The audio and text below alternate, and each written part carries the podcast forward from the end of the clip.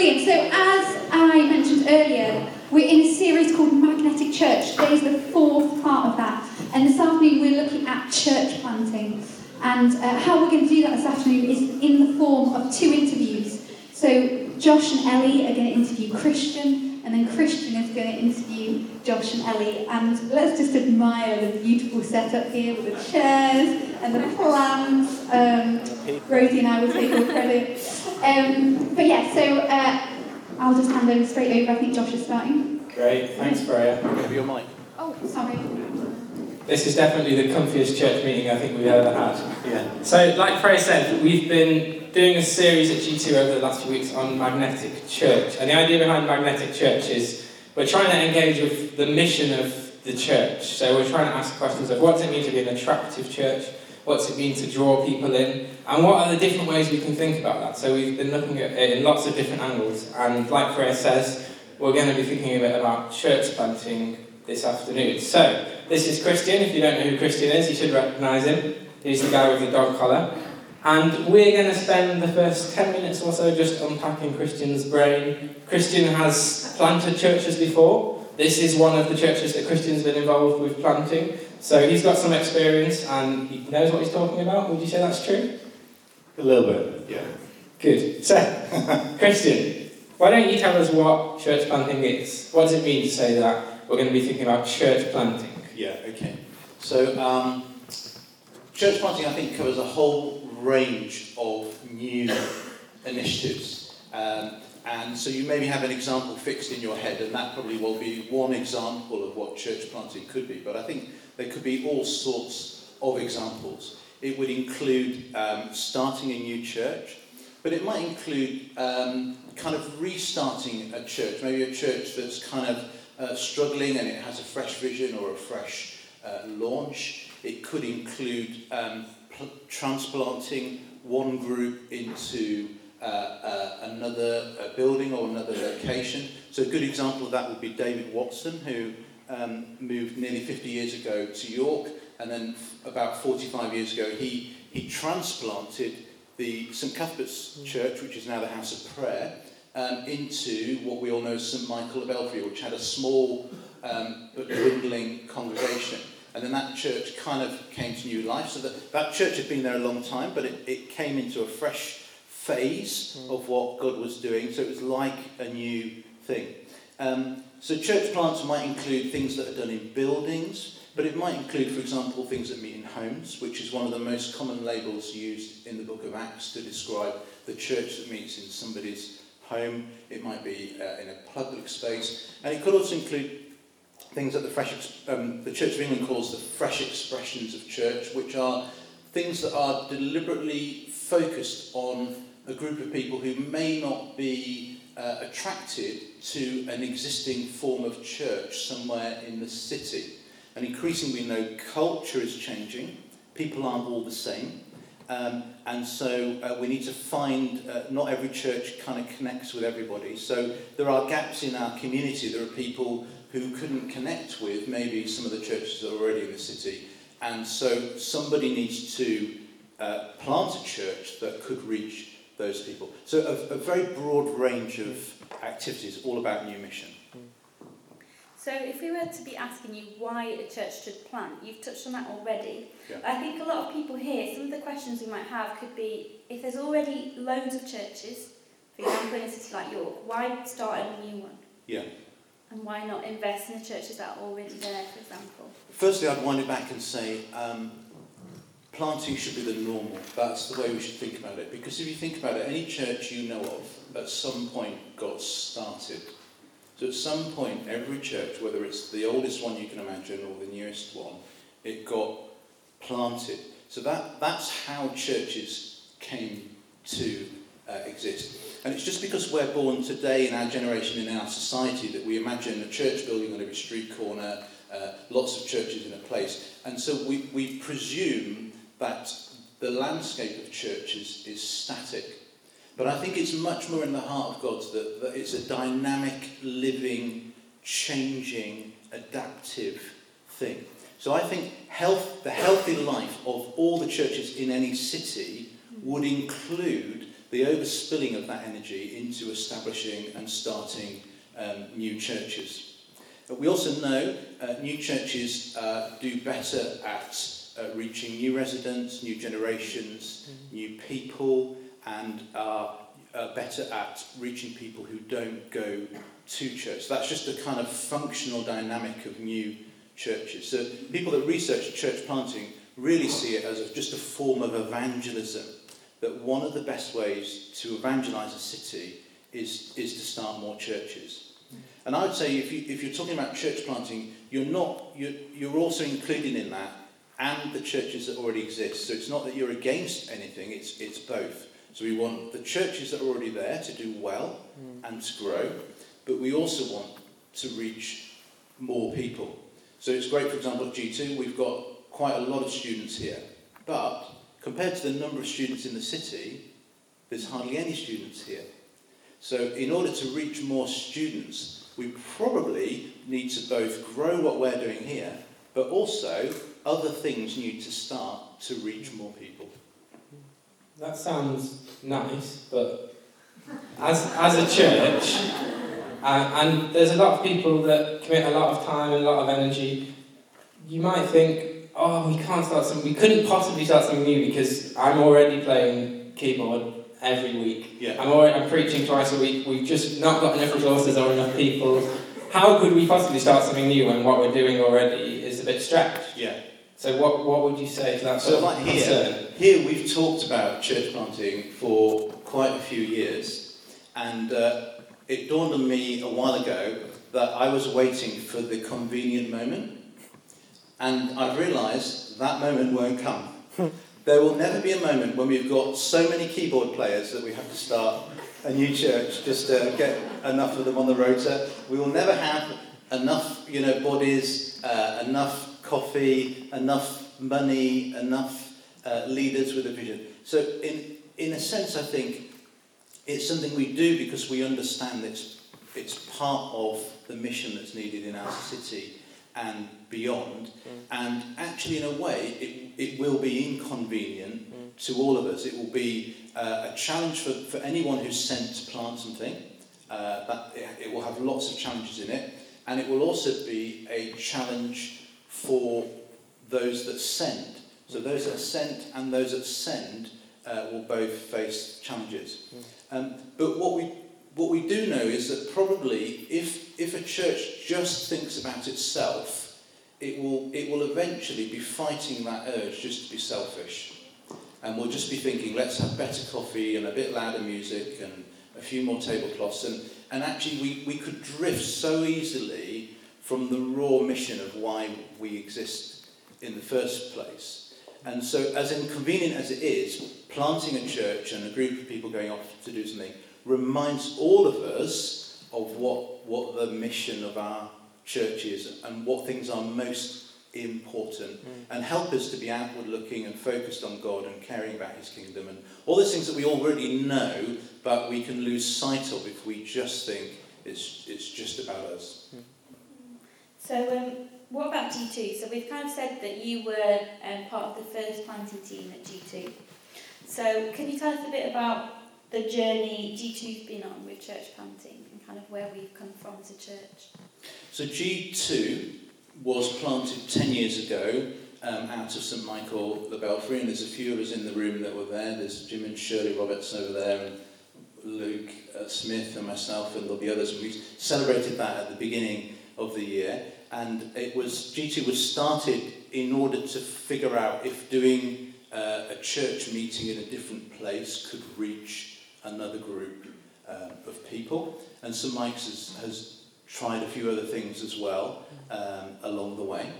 Um, and we, as I said earlier, we've been talking about church planting for quite a while. And I, I think in a way we're almost overdue uh, what a natural timetable is for us to plant out. And actually, if I could, if I could go back and do it again, I would have tried to get to this conversation uh, sooner. So I think it's great it's now, but I almost think actually um, we're rediscovering something about what should be normal for us at G2, um, that something that's planted um, plants again. And actually, if you, um, and I spend lots of time reading research on church planting, um, some of the, most of the energy from church planting comes from plants that have been planted.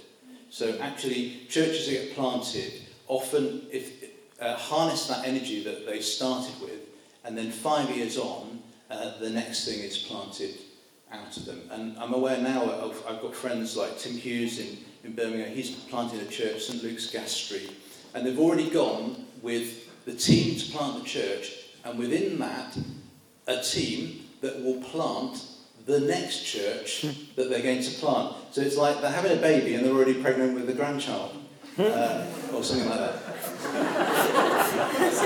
Discuss that at your table. Yeah, good. So I think it might be helpful just to say for those that um, are not aware. So a few weeks ago we had an update um, about church planting at G2, and um, we've been talking. Uh, me and Ellie have been talking for quite a long time. We're going to come to that in a minute about church planting, and we're um, excited to be starting something new really soon. So before we get into that conversation, we thought it might be good if you could think about what questions you have. So we're going to have three minutes, talk to people next to you, and there's some post-it notes on the table, and write down any question that you want to ask either Christian or you want to ask us, and then um, the little helpers over here will collect all of the questions and we'll find some good questions. Not all of them, in fact, most of them won't be answered today, but it'll be really helpful and hopefully we'll be able to answer them in the future. So you have three minutes to just discuss amongst yourselves and write some good questions down, and then we'll come back. So section two, we're going to hear a little bit from Josh and Ellie about something that specific they're planning about. And uh, I'm very aware that we have very little time today to talk about this, and there will be tons of questions and there's tons of detail, and we won't necessarily cover all of that um, in this session. Um, but we are going to talk about this regularly, so probably every month there'll be an update and there'll be more to say next time and more to say uh, the time after that, etc. And also next year we'll do uh, a teaching series on church planting and we can unpack some of the stuff that we find in the Bible and uh, answer other questions, that burning question that you've got. So thank you for what you've written on posting notes. That will help us to do a little bit about that. So we've talked a bit about church planting at G2 over the years. Uh, last year, if you were here on Vision Sunday, we, we named it as one of the key things that uh, we were uh, praying for and hoping that that would open up. And then actually, uh, just before the summer, uh, Amanda and I hosted a church planting dinner party, and we had five couples came over, and we had different discussions over different courses. It was a great evening. It was really good. And um, I think that was kind of a turning point for Josh and Ellie, so they'll say a little bit um, about that. But I kind of wanted to just uh, unpack a bit of their story about where what has got them to where they are today. So uh, maybe Josh first. Can you just tell us a little bit about your G2 story? Yeah, so I arrived in York in 2008 as a student and got stuck into G2 probably my second week in church and probably my third week was already helping to put chairs out because there's a very um, encouraging man called Luke Smith that would I would do anything that he asked me to do. So um, I was stuck in from the beginning. I uh, did the first ever Ignition Sunday talk um, and got involved with leading student cell groups um, and was really involved as a student and eventually started preaching a bit and anchoring and at the end of my uh, three years at uni, I then stayed on to work for G2 for a year as a parish assistant and did a bit more preaching and leadership. And when we got married, we started a cluster called. Hang on. Yeah. Tell, sorry. Tell the story about the prayer meeting about getting married. So they should all hear it. Well, I'll tell. So, I, I, can say Luke Smith started an all-night prayer meeting, and let's just say really it was very. Um, it was quite helpful in us getting together. So thank you. and we definitely went to pray together. Yeah, it was, it wasn't all like prayer meeting, that is the truth. And then you got married. Yeah, we got married, so it's fine, don't worry.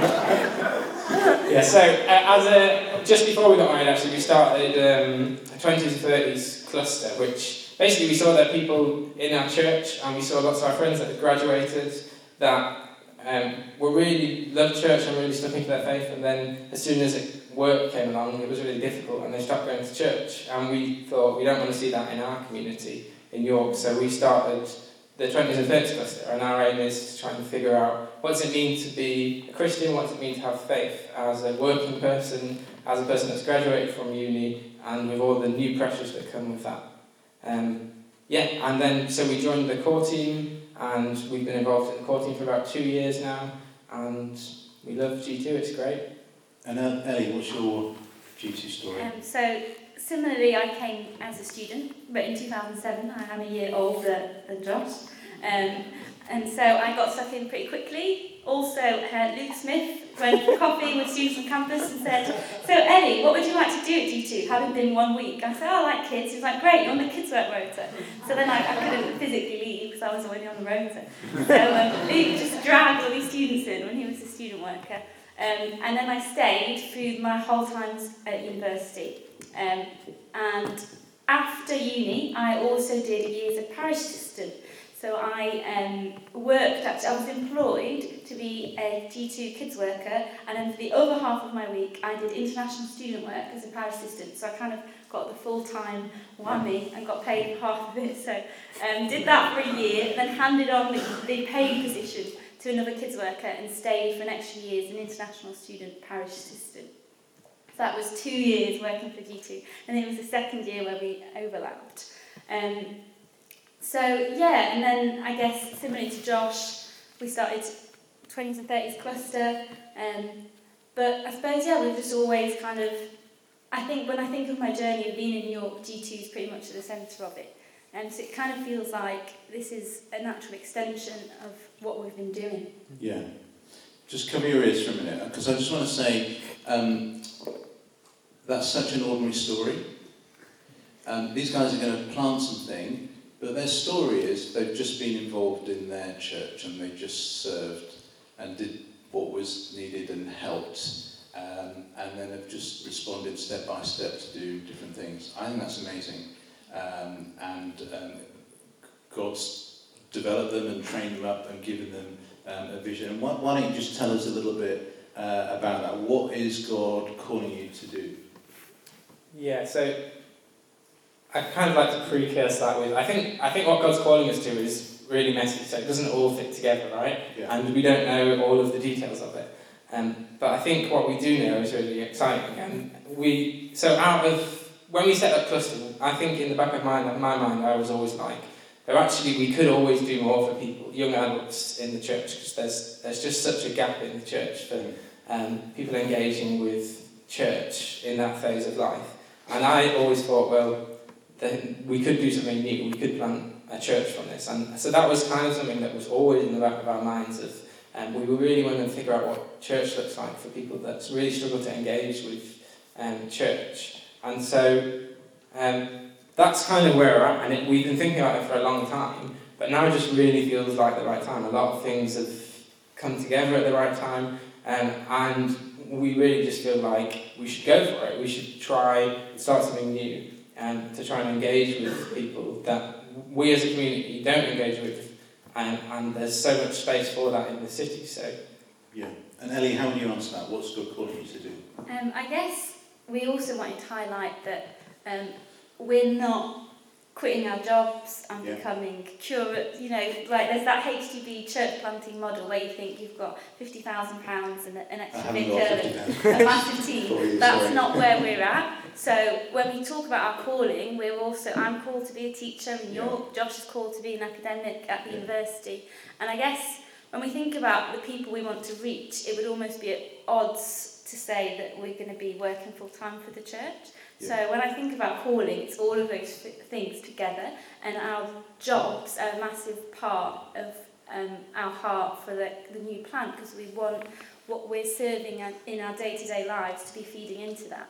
Um, and we want to be able to say to people, faith is not just what you do on a Sunday, it's your whole life. Um, so I guess I'd say there's all of those things. We don't have a five-year plan in the sense of, you know, this is all of our um, in 10 years, if we've succeeded, it might look like this and this and this. Because in many ways, Josh's job, he's finishing his PhD at the moment, and academia is quite, it's quite a tricky thing because you get short-term positions. So when we felt like we should church plant, it really felt like God was saying it in some ways. We were like, we can't really see where we're going to be in a few years' time. How does, I feel really uncomfortable doing this. What if you know, it doesn't work out. And I think God was saying, you don't need to know where you're going. You don't need to say, I'm not going to do what I, you're calling me to in the present because you can't see where you're going to be in two, three years. That makes no sense. Don't preempt what I'll call you to then to say, I'm not going to do what you're asking me to do now. So I think it was very much a step of obedience, Yeah. um, even though we didn't necessarily know what it would look like.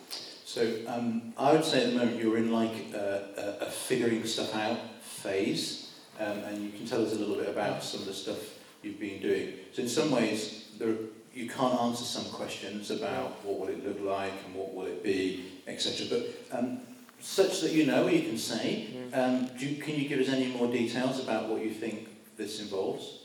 Yeah, so um, we gathered, a, the first thing we did when we were thinking about this is we gathered a, a team together, and they should be on the screen in a minute. So we gathered a team of people that had basically expressed interest in church planting, people that had come to us and said they really had a passion for church planting, they thought something should happen, and some of these conversations had been going on for quite a long time.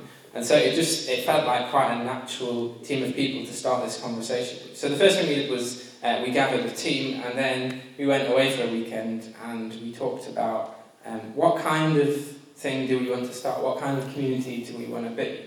And um, like Christian says, the details are not fully worked out, but we, we kind of have some values, some vague values that we think are going to be really important for whatever we do next. And so um, firstly, we want to be a community that's really creative in how it worships God and how it engages with God. So we want to not have a fixed thing that we do on um, in a Sunday meeting. We want to um, experiment with different ways of worshipping God. And um, the part of the reason for that is, is the second thing we want to be is really accessible. And so we want to be a place where um, if you've been worshipping, if you've been in a church for years or you've never been in a church, um, or you've been in a church and you've disconnected with the church, this can be a place that you can belong. And so we deliberately don't want to just do the same thing every week. We want to be able to try out different things. Um, and do you want to talk a little bit about, we, so we, we have this, we banded around this idea of being honestly spiritual. Do you want to say a little bit about what we... Yeah, I think when we say we want to do something creative, where there's discussion, sometimes people kind of think that sounds a, bit maybe weird in the sense that will it just be, oh, we're just going to discuss faith, but we're not going to be like really clear about what it means to follow Jesus. I think we just wanted to be honest from the beginning that we still are a church. We're not just like a discussion group where anyone can come along and sort of pitch their ideas. So we were saying, even though those things are true, um, you know, Jesus will still be at the centre um, and clearly put forward, but also honestly spiritual in the sense that we want to explore spirituality in all of its kind of different aspects. Um, so whatever that might look like, does that answer it? Yeah, no, I think that's good. Yeah, and and lastly, we want to be a, a community. We want to be not just a meeting which you can attend, but a group of people that um, really get to know each other and really treat each other as family. So they're the, they're the ideas, the values that we're working out of at the moment. And I think that's been really helpful for us to just set down what are the values we want to do and then what might it look like. And so, um, and at the moment we're thinking we're, we're probably going to try and do something on a, a Sunday morning and hopefully something in town. Yeah. Um, and we quite like the idea of being focused around brunch, but maybe that's just for my own benefit. um, but so, so we're trying to work out what it would look like to start a church with those values as our starting point. And I think it's really worth recognising this. Um, it, it will be easy just to multiply this Yeah. or some other model, and there's nothing wrong with that. But just like I said, there's a variety of things that could be church planting. In a way, you, you want to do something innovative for people that you particularly have in mind, etc. So there's, there's an immense amount of seeking God and thinking and figuring stuff out in that. And so, and, in a way, it sounds like you don't have a huge number of details, but I think that's because you're thinking very deeply Yeah. about what is this. Yeah. Um, and the other thing I think worth saying is uh, it's not the plan isn't that you're going to just leave and then it's just like goodbye, uh, but actually we want to plant and stay connected. Uh, you still need support. supporters, encouragement. Mm. Um, uh, we want to be doing that journey um, together. You will rely on others here who maybe are not coming with you. Um, maybe you, you just want to sum up. What do you feel like you need from G2 as a whole right now for what you're planning? Um, I guess on one simple level, we need people who get the vision and who want to come with us. And so, like, yeah, we've put a team up here. I guess this is a core team of people who we've asked at the beginning to share the vision with us, but we will need a wider team of people to help make things happen. And I suppose what we want to say to people is if God's moving in your heart and you think this is something you, want to do, then um, we will need people, not obviously everyone, but some people to join with us.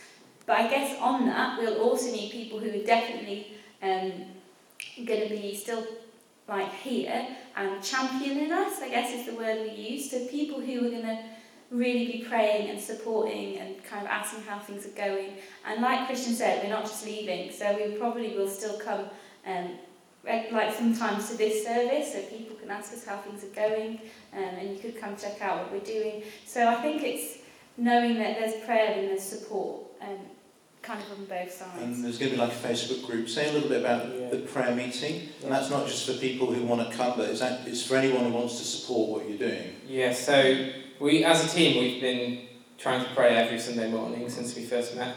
Um, that has happened to varying degrees of success. But we'd like to um, invite all of you to come and start praying with us. And so um, that's not a thing for if you definitely want to come with us. It might be you're, you're thinking about whether this is the right thing. It might be you just want to come and support us and pray with us. And if you're interested in coming to that, do come and talk to us and we'll get your names down. And we'll say something from the front when we're going to start doing that. But just a heads up to keep your Sunday mornings free, probably sometime towards the end of November or December. Yeah. And we'll say more about that later. Yeah. We've run out of time and there's so much I guess we could have said, but it'd be great to go with the questions from the tables to, to, to hear what people in the room wanted to ask. Do you want to grab one of the... Great, how exciting. Um, okay, so, uh, Josh and Ellie, obviously there's no perfect time to plant, but how do you know if you're jumping the gun? How do you know that you're, there's no perfect time to plant? Yeah. How do you know that you're called to it? How do you know you're not jumping the gun here? Do you want to try?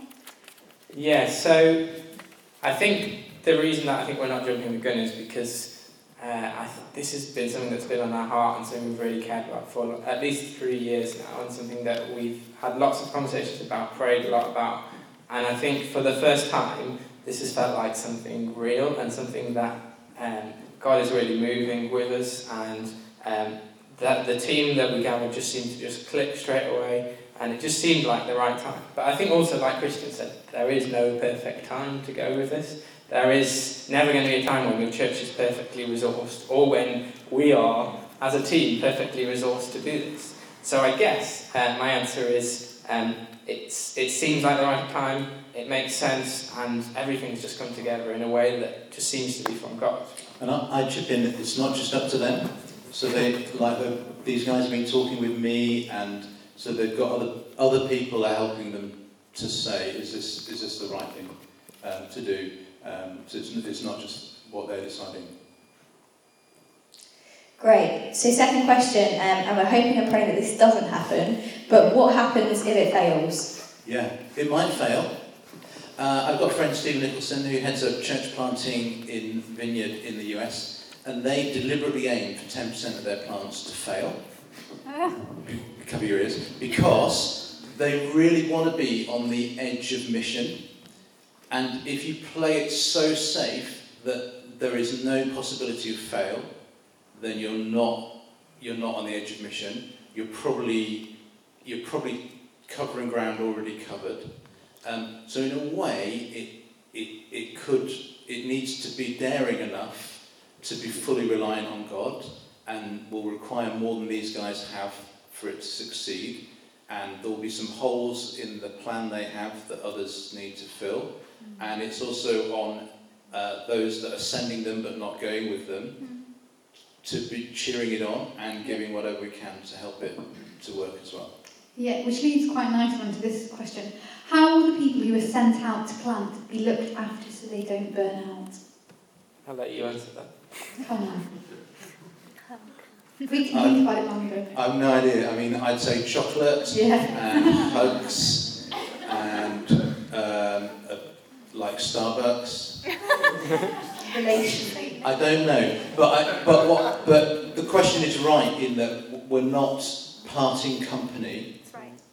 We are moving forward together in partnership, but the landscape changes, um, and so i- it's just on all of us to to make sure that these guys are looked after. I think as well, uh, those of us that have kind of done it before understand some of the pressures and can help you um, navigate some of those. Um, and I think it has to be an ongoing thing. And I'm, I'm talking to a few people who are going to church plant, and what I'm saying to all of them is actually uh, we need to walk with you in it because there are some u- unique challenges and pressures that come um, from that. And it's entirely right that the wider Christian community and other leaders and other people are supporting it and not just saying goodbye and good luck, uh, but actually saying we're in it Yeah. with you Yeah. and we will do whatever we can to help you. So, um, yeah. That's great. We were actually going to give all these questions to Josh and Ellie because we haven't got time to answer all of them, but we're going to end on this last one, which says, um, how big do you want it to be, and will it mean um, saying goodbye to some people from G2? So we don't know how big we want it to be. Um, I think um, my instinct is I think if it got above 50, we should do something new again. Um, because I think the kind of thing we want to do is um, that part of the reason that it works, being creative and being accessible, is because it's small. And so um, my instinct is it wouldn't get above 50 before I planned it again. Um, but I don't know. I'm, I'm willing and I'm with faith hoping that God will bring thousands of people through the door the first time we start. You know, so I don't know the answer to that question in full, but I think probably the sort of thing we want to do will stay fairly small. Is there anything you want to add? Um, I was just going to say, when we met as, uh, on our weekend away, um, something Joe Blair said, which was really helpful, is we want to plant something that has the DNA of planting in it.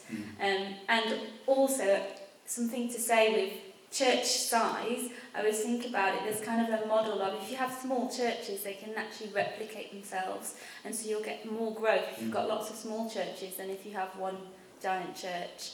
And so I think it wouldn't necessarily need to be very big for it to be successful.